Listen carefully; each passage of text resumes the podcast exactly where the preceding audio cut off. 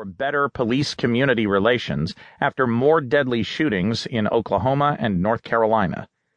Citing the names of the African-American men killed in police shootings, Clinton tweeted, "Keith Lamont Scott, Terrence Crutcher, too many others. This has got to end." Trump, also on Twitter, said, "The situations in Tulsa and Charlotte are tragic. We must come together to make America safe again." In a separate missive, Trump also called for an end to the violence and unrest that followed the shooting in Charlotte. "To those injured, get well soon," he said. "We need unity and leadership." During an African-American outreach event Wednesday in Cleveland, Trump said the victim in Tulsa...